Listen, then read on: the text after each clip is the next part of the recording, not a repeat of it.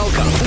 Welcome to the Money Mentors Podcast. This podcast is for you. So if you have a retirement question you'd like us to address, reach out to us online anytime at mattsonfinancial.com. Well, inheriting money sounds like a good thing, Taylor and Laurel, but I know it can also be really complicated too. And one of our listeners had a question about that recently. My wife is going to be inheriting her father's 401k who passed earlier this year. Uh, we don't know exactly how much is in it.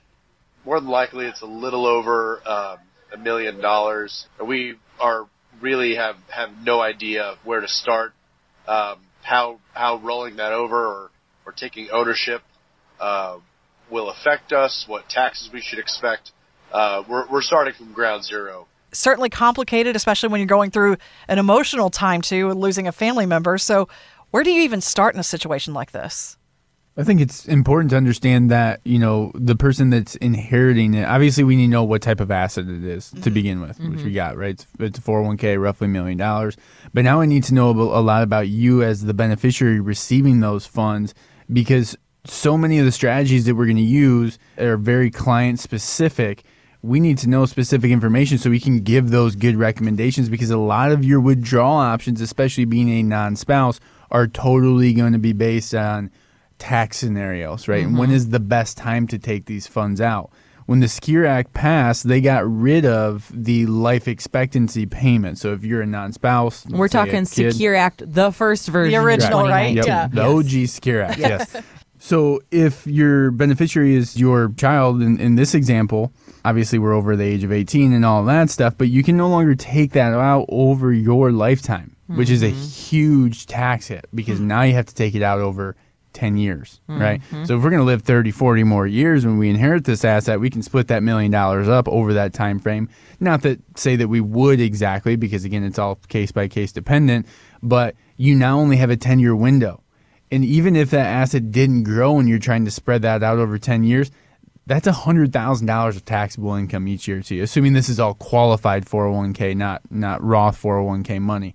So having that plan in place and getting that plan established is very, very important to know what's your tax ramifications going to be, mm-hmm. what's the best way to, you know, inherit these dollars. Now, it, whether they're in a, a brokerage account, a 401k, or some other type of investment, they might have restrictions at the fund or product portfolio level that you also have to abide by as well. That company mm-hmm. may have some restrictions as far as how you can pull those funds out. So, And there's also the the matter of the fact is that child, like in this case, would have to take an annual required minimum distribution based on the life expectancy of her dad. But then ah. also, we're talking about this million dollars that needs to be taken out over 10 years.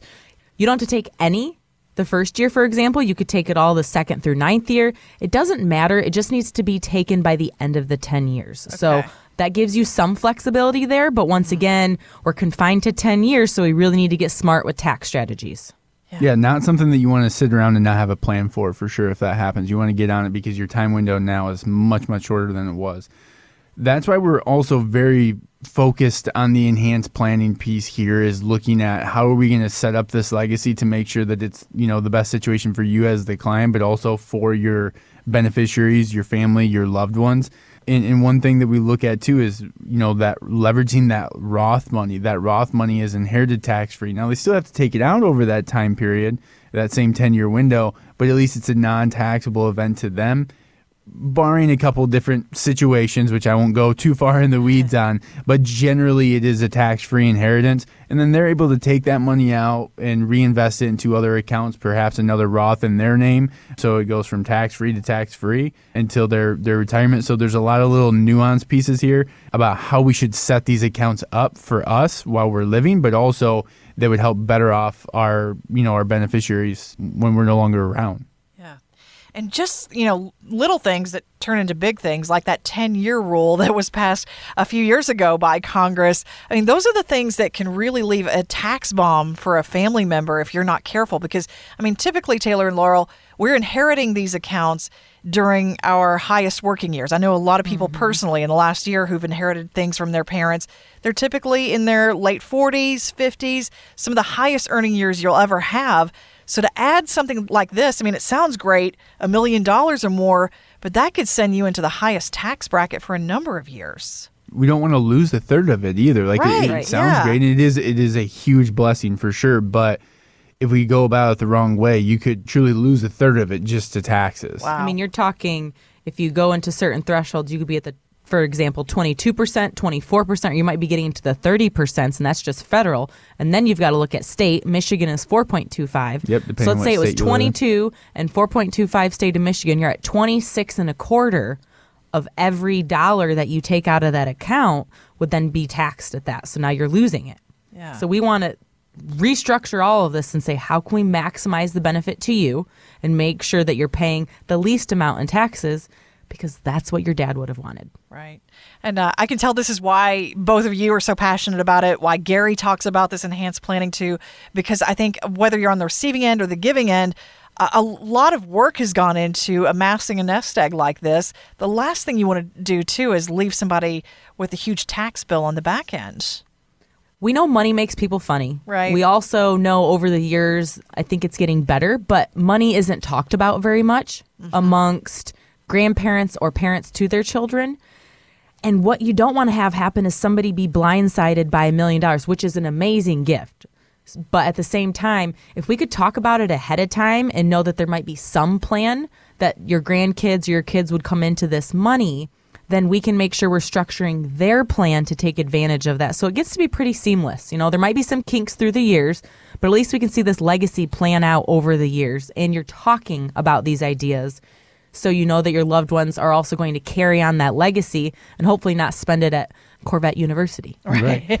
Uh, Another important thing is is that you don't have to have the specific dollar amount conversations with your kids necessarily, right? Okay. Just the the general overview of how different money is treated and how you've set yourself up and how they can, you know, if they're in their 20s or 30s start setting themselves up talking about the importance of investing about the 401k. Well, what's the difference between the 401k and me just putting the money in the bank, dad? You know, what's that all about?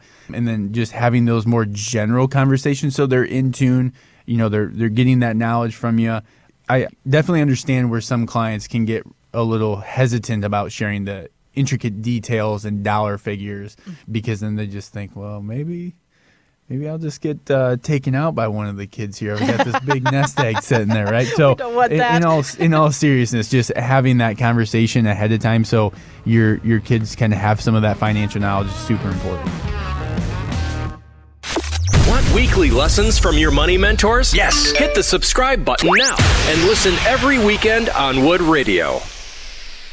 The opinions expressed in this program are for general informational purposes only and are not intended to provide specific advice or recommendations for any individual or on any specific security. To determine which investments may be appropriate for you, consult your financial advisor prior to investing. Any past performance discussed during this program is no guarantee of future results. Fee-based financial planning and investment services are offered by Mattson Financial Services LLC, an SEC registered investment advisor. Insurance products and services offered through Lakeview Financial Group LLC, Mattson Financial Services LLC, and Lakeview Financial Group are affiliated. To find out if Mattson Financial Services is licensed in your state, please call 800 536 8907.